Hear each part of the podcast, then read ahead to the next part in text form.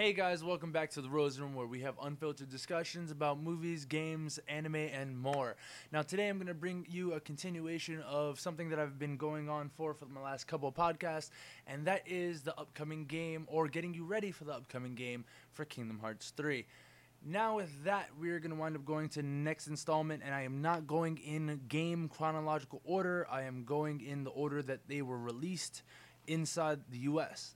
Now, Kingdom Hearts 2 is the next installment that we're going to be talking about, and that comes directly after the release of Kingdom Hearts Chain of Memories for the Game Boy Advance. Now, Kingdom Hearts 2 came out in 2006, and that was, I'd say, one of the best moments of my life when I saw this commercial because I literally cried. I don't how old was I? I. I was like, what, 13? And I started like bawling because I was so happy this game was coming out. Well, this game came out for PlayStation 2 at first, and over the years wound up being re-released inside its final mix version for the PlayStation 3, and then again for the PlayStation 4. If you guys haven't heard any of my other podcasts, go catch those games out over in the 2.5 remix for the PlayStation 4, and definitely look for 2.8 and Kingdom Hearts 3 that's going to be coming out in January 2019.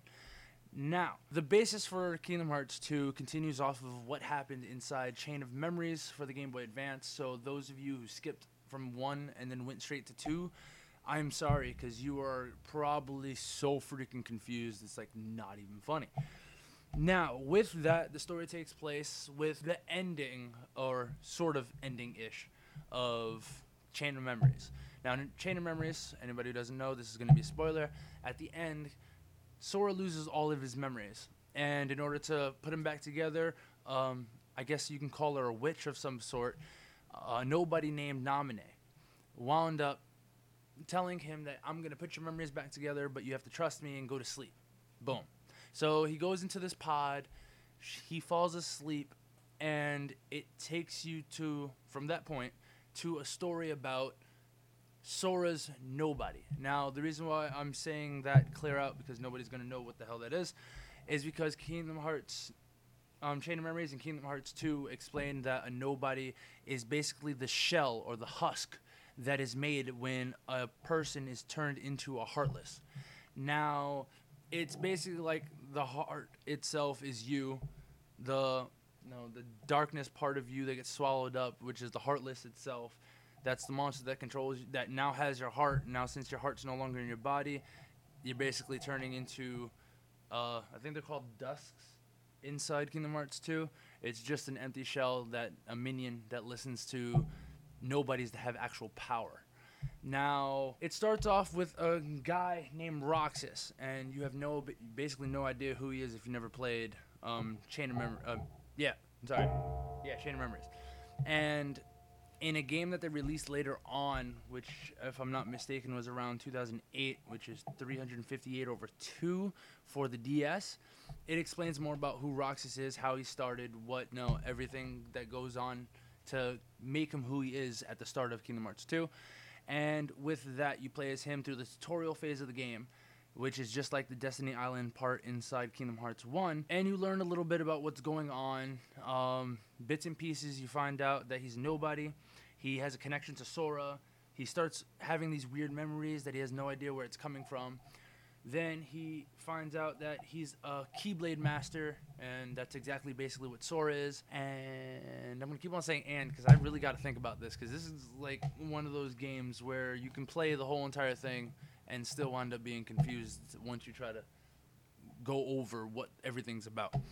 Now, he wound, winds up bumping into a, who appears to be an old friend named Axel, which is also um, a nobody. Now, when he comes into play, he winds up introducing a little dynamic, which is Organization 13. Organization 13 was fo- um, brought to you first inside Chain of Memories. They were actually the bad guys there. Now, once again, they come back and they are the bad guys yet again. But it's a little more controversial than that, and time goes on, you'll find that out. Um, some old people from Chain of Memories pop back, which is Axel. You see Naminé. Um, you wind up getting, I think, bits and pieces. I'm not quite positive, but I think you get bits and pieces of memories as you go through the whole entire tutorial phase. Now, with that, he's remembering Sora's memories in particular. And what's supposed to happen is once he memorizes, or sorry, re-memorizes everything that Sora knew, he would be then ready to go back to where he came from, aka he'd be able to find Sora and then become one with Sora, so Sora can wake up again and become him, basically his self. Now you find out that Roxas is this nobody of Sora, and he was created in the moment that Sora pierced his own heart with, um, I think it was called the key to unlock hearts or something like that, and he turned himself into a Heartless to save Kairi. From there, a powerful nobody was created, which was Roxas, and from that point on, Roxas then inherits the Keyblade Master abilities because he is a part of Sora, and he's also getting all of his memories and everything like that. So that plays a huge part. Now, once you get to the end of the tutorial part, you wind up coming to terms as Roxas that you need to go back to where you belong. You have a strong connection, and that you need to save Sora. That's basically how it all turns out. At the end of the tutorial, you wind up waking up Sora. Donald and Goofy are also inside pods, just waiting for Sora to wake up. That turns into a bigger spiel because once Sora wakes up, he winds up traveling all the way to what used to be um, Traverse Town. Oh, not Traverse Town. It used to be Hollow Bastion. In the beginning of Kingdom Hearts 2, it's still considered Hollow Bastion. It looks different than the Hollow Bastion from Kingdom Hearts 1. However, the true name of this place is called Radiant Gardens, and it's basically the home or the original home for all the Organization 13 members and basically every single Final Fantasy character, I'm guessing. Uh, the only reason why I'm guessing that is because they don't really go too much about it, but they do say that Bastion is their home, so it's kind of just like implied. Uh, when you find out, find out that everybody's a Bastion, you find out that things are going sideways. Uh, Organization 13 winds up showing in front of you and basically telling Sora that Sora's a traitor, and spewing a whole bunch of nonsense that Sora has no idea about. Now, the reason why they're going on about that is because Roxas was actually in Organization 13. He was the 13th member of Organization 13.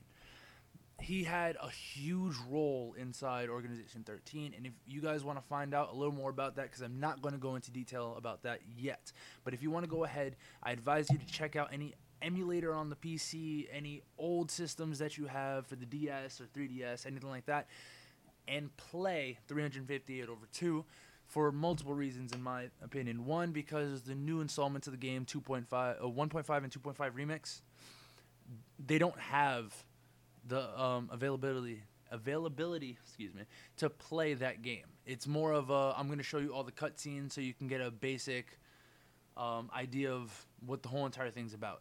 Unfortunately, I really wished that they put in the actual game because I love this game and it had a multiplayer aspect for anybody who wanted to play with you, which would have made this a super amazing game to release on the PlayStation 4 or PlayStation 3. But with that, you find out everything there is to know about Roxas and why he is the Keyblade Master and you also find out why he holds two Keyblades instead of one, which is a big installment in the game because later on you get the ability to hold two Keyblades as Sora, and I'll get that in a second. Once you find out all about that, and they accuse Sora, Sora fights back, is like, oh, these guys are crazy, they don't know what they're talking about, yada, yada, yada, and then continues on to trying to meet everybody in Hollow Bastion.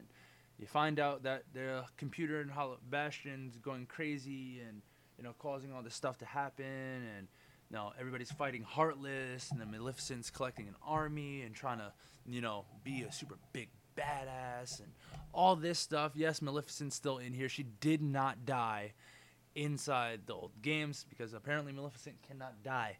She gets destroyed and she can come back as long as anybody remembers her name or thinks about her or anything of the sort which is you know sort it's exactly like she's supposed to which is inside sleeping beauty and it follows suit. So inside this one she comes back she has a new henchman which is pete. And if everybody knows pete from disney you know steamboat willie and you know pete with um, mickey and all that old stuff. Sorry i'm kind of oldish and i love old cartoons. But once they um, start you know showing that maleficent's back and their plans are coming out kind of branches off in two separate directions. Like one is the heartless, and then one is the nobodies, and then you have, of course, Sora and the gang and all the good guys that are going after them. Long story short about this, I'm gonna try to skip some stuff because I don't want this to be super super long. You find out that each nobody is inf- going to each and every single world again. Def- different worlds inside this game compared to Kingdom Hearts 1, and I'm telling you, the worlds are phenomenal. Um, you wind up going to all these worlds, and inside some of the worlds, you wind up meeting the nobodies that belong, I guess, inside that territory in order to you know, start stuff. Now, you got Mulan in this one, you have Beauty and the Beast's world, you have. Um, Atlantica, I think, what Atlantis or whatever um, Little Mermaids thing is. I totally forgot. Um, after that, you have Nightmare for Christmas again. You have The Lion King. You even have uh, Pirates of the Caribbean world in this, which was a great addition. You have Agrabah again. They did repeat a couple of worlds, but they did make them drastically different, like drastically different than it was inside the first one. Um, as you're going on, you're learning that, or Sora's learning that he has nobody, or um, and that person's turns out to be Roxas. And through this, you find out that Riku actually got out of the realm of darkness, aka where he was in the end of Kingdom Hearts One. And you find out through Kingdom Hearts uh, Rechain of Memories or Chain of Memories, depending on which one you play. You find out that Riku was fighting against his darkness, and then he was supposedly have been able to control his darkness to some extent, which changed his physical appearance. Now, at first, when Sora finds Riku, he's on guard because he looks exactly like Ansem, who wasn't really Ansem, just the Heartless of Xehanort. And from there, it's a little awkward, and then Kairi's with them, and at that point, because it's towards the end, and it just things just fall a little bit more into place at the same time while falling out of it. The basic point of it is Diz, a character from Chain of Memories, turns out to be Ansem the Wise, the original Ansem. He was the one that started the whole entire like looking for the door to darkness, trying to get more information about Heartless and so on and so forth, until Xehanort you know, you'll find that out inside Birth by Sleep. Xehanort just basically fucks it all up, and then does his own shit. And so Ansem started going on the run to try to figure out a way to stop a monster that he created, which was Xehanort himself. Which, even though he didn't really do anything, it was just his research that kind of did that. Riku is with Diz because inside Chain of Memories, Riku meets Diz. And then from there on, he's basically his mentor trying to help Sora get back into being Sora so that, you know, the whole entire plan that Xehanort's doing can be stopped, halted. Now, Xehanort is the master of Organization 13, and his plan is basically he wants all of the nobodies to have hearts. Uh, now, if anybody knows Kingdom Hearts, we all know that's not his final goal, but for the time being, this is his goal that he wants to get done so it can help with his overall agenda. Now, I personally believe that he just used them and all this stuff as an excuse for them to actually open the door to light which is Kingdom Hearts itself, which is the passageway to the realm of darkness. And inside the realm of darkness also lies the realm of light. Very confusing, yes, but it makes sense as you read up about it and learn more about the game. Like I said, if anything happened in 2.8 that I don't know about, I haven't actually played it myself. I've been struggling to try to get it, so excuse me on that part. Um, throughout the whole entire thing, Sora is getting new abilities, learning more stuff about himself, Riku, and Kairi is just, you know, damsel in distress until like the end of it, where she is given a Keyblade personally by Riku, which is confusing because I thought only actual Keyblade holders would actually be able to use a Keyblade. However, I guess she's a Keyblade holder in a sense because she is technically a Princess of Heart, so she can use one. I'm guessing. I'm just going off the top of my head because no, they don't explain Jack with that. Um, so she becomes helps a little bit towards the end inside the final world final world is the world. Um, it was like the world that never was, and that's basically the home of the nobodies. Xehanort, which is the original body um, of like the Master Xehanort for anybody who's actually done Birth by Sleep. Master Xehanort, when he basically split himself into you know heartless and nobody and yeah nobody. Kind of had a plan with this, and everything's leading towards the final moment, which is supposed to be inside Kingdom Hearts 3. We're not totally positive it's actually going to end everything, but it's supposed to explain a lot more about what goes on. He basically just uses them, um, Sora and Riku, as a way to opening the door. Once the door to light is opened, he basically absorbs the power of it, goes inside. You know, um, Sora and Riku follow suit to fight him for the final battle. Yada yada, the fight and it ends, but it ends in an abrupt way. It's kind of hard to actually explain fully. That's something that I advise you guys if you don't really care too much about the game itself, playing it wise, at least watch the cutscenes from the game so that way you can get some look at what's supposed to happen. I'd really advise looking at the ending sequences for these two games because Sora and Riku get trapped inside the realm of light, I guess, or this is the realm of twilight in this sense and they get magically transported into what I think is the realm of darkness, which shows up as a beach.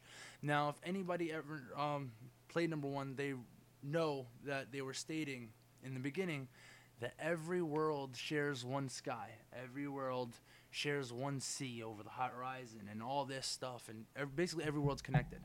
Now, this comes to show, like, it comes to fruition basically, when a portal opens up inside the ocean when Riku and Sora are chilling at this beach inside the world of darkness or the realm of dark. They walk right into it and end up on Destiny Islands with Kairi waiting for them there.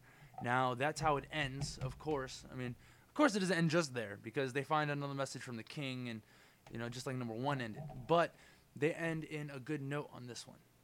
Now, with the Organization 13, I never specified people who are in them. Now, I'm going to go a little bit off the top of my head on who the Organization 13 members are in this game.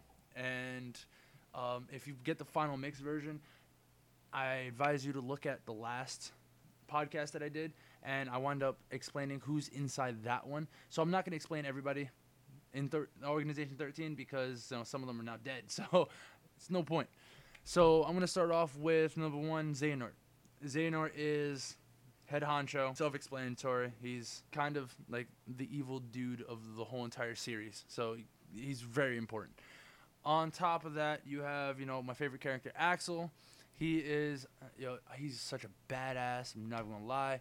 He's my favorite character because not only does he wield fire, he just looks so boss. It's not even funny. Plus, his personality is just to die for love him. Um, you wind up getting Xigbar and Xigbar, if I'm not mistaken. Yeah, Xigbar has he's a sniper basically. Has two little crossbow guns. He's a really important part when it comes to Xehanort himself. Uh, he's has deeper ties with Organization 13 than is led to believe.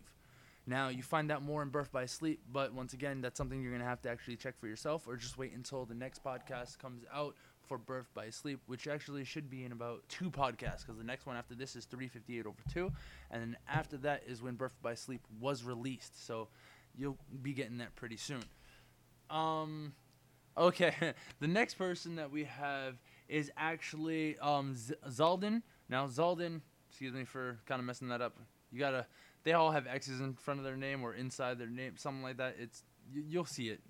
Um, but Xaldin himself is, if I'm not mistaken, he's the one that carries the, like I think it was like six or seven lances. Um, he summons, he uses wind. That's his element. Now with uh, Axel, you have fire. Um, Xigbar, I think you just have t- uh, teleportation. I don't even know if that's a thing. Kinetic energy. I'm just gonna say that because it basically looks like Gambit's cards. Um, then you have Xaldin, which is wind. Uh, another character we have is Luxord. Now he's basically just luck. He's a gambler, so he plays with just cards and he turns people into dice and other cards and stuff like that. Um, he's actually a really cool guy. I advise anybody who doesn't know him to check his character bio out. He's pretty dope. Um, then we have Saïx, which is basically best or ex best friends of Axel when Axel was actually human, and then they both became, you know, nobodies and then they be, were friends as nobodies until I guess Saïx started becoming more of uh, I want my heart back, so I'm gonna be all up into this plan to get my heart back, and started kissing Xemnas's ass like no tomorrow. Like his skin's a little darker than other characters, and I guarantee it's because his nose has been so far up Xemnas's ass that you know it kind of just spread all over his skin. Now, um, last but not least that we have that was inside the game besides Roxas himself is Demyx. Now Demyx is a water user. Now between all of the Organization 13 members, the ones that I personally know people adore and love beyond belief are Axel and Demyx. Now everybody loves Axel once again because personality is badass. He uses fire and all that. Now Demyx on the other hand is like the complete opposite of Axel in the sense that Axel's not that noisy. He doesn't. He acts uh, cool, calm, and collected, basically.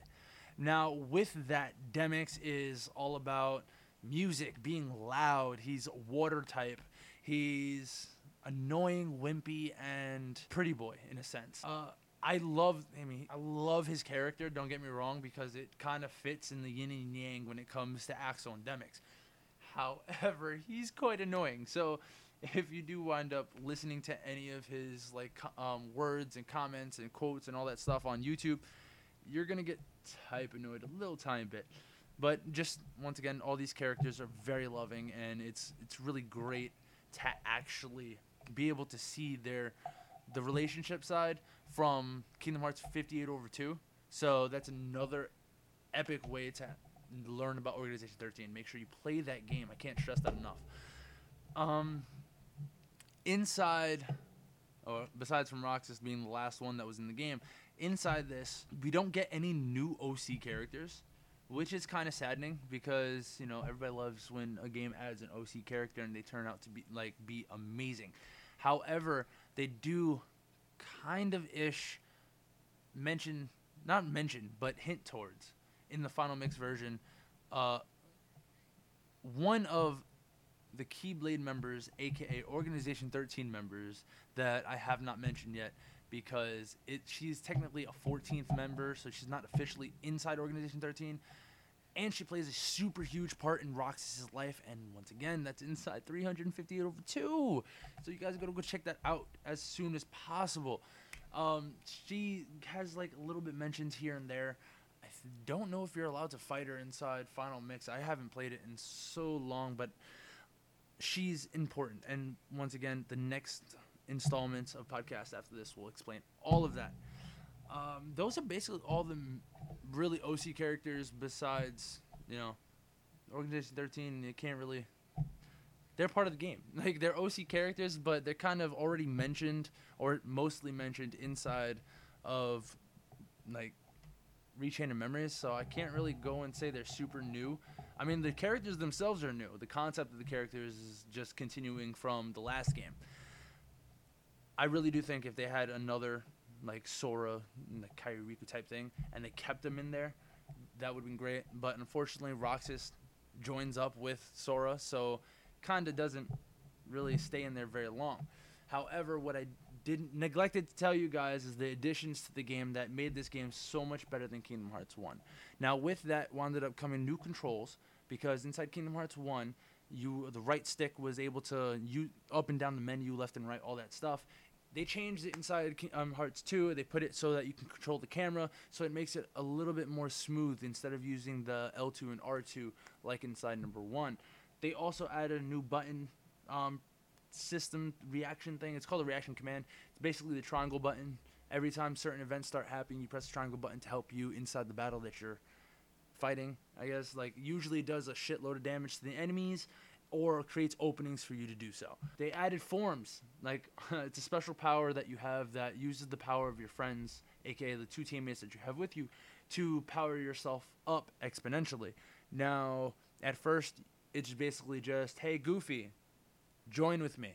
And then Goofy disappears, and it's just you and your partner. Most of the time, it's going to be Donald in the beginning. And you get two Keyblades, you get a power boost, you get like a combo boost, and all that stuff. Basically, two Keyblades and just whoop ass. Okay, that's the best part. You whoop ass. They added another one, which is Wisdom Form. It's basically like you have skates on your feet that are invisible, and you're just gliding around everywhere and shooting bullets out of your keyblade, which is also super badass. It wasn't as fun as the other ones that came out, and I'll get to that in a second. But it was so cool that how they just differentiated this playstyle from its original form, and I loved it, loved it, loved it, loved it. I'm glad they put it in there. After that is there's Master Form, which is basically um, since Wisdom Form is wisdom, you know, magic and all that stuff, and Valor Form is you know, I'm gonna beat your ass with my sticks in my hand type of thing, and you can't really use magic. They came out with Wisdom Form, which is really good hand to hand and amazing when it comes to magic.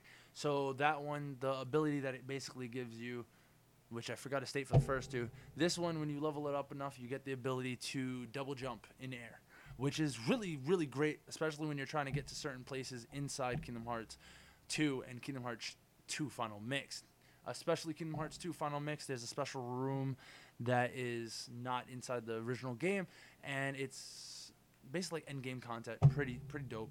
Um, strong enemies. You need it in order to get the treasure chest in there. So just gonna give you heads up on that.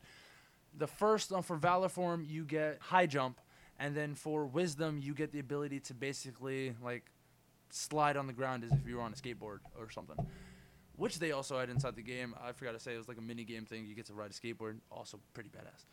Um, another form is anti-form, which is, happens during some boss fights. You can turn into a heartless form, basically. It takes off both of your teammates, and you can't really do anything. It's basically like a negative form. Um, it's not good. You can't heal.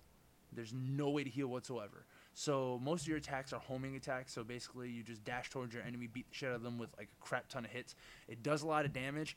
The only drawback is you can't like get out of it. You have to wait until your drive form, which is the bar for your drives, goes to zero, and then you're out. You die. That's also a way to do it. Or you just don't go in it at all. Like to be honest, it's really bad.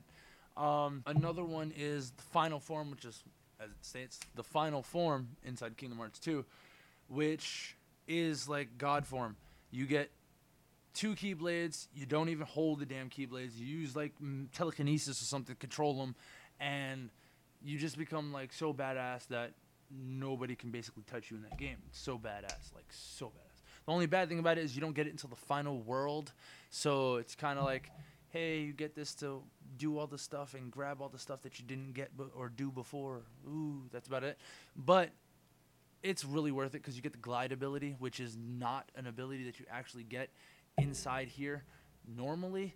So definitely level that up. Once you get all these forms up to their max levels, you get the amazing versions of these skills. Every time they level up, um, I think twice you level up the ability that they give you, and it's it's really good. It's worth it they added an extra form inside of Final Mix 2, or Kingdom Hearts 2 Final Mix, which is um, critical form. It's a form from the game recoded, or coded in this sense. It was a phone game, and basically you just get the abilities that you had in Kingdom Hearts 1. It's not super amazing, but it's pretty cool to have, especially since you can do it with no, like have it with no friends, and it's uh, good to use in a pinch to save your ass.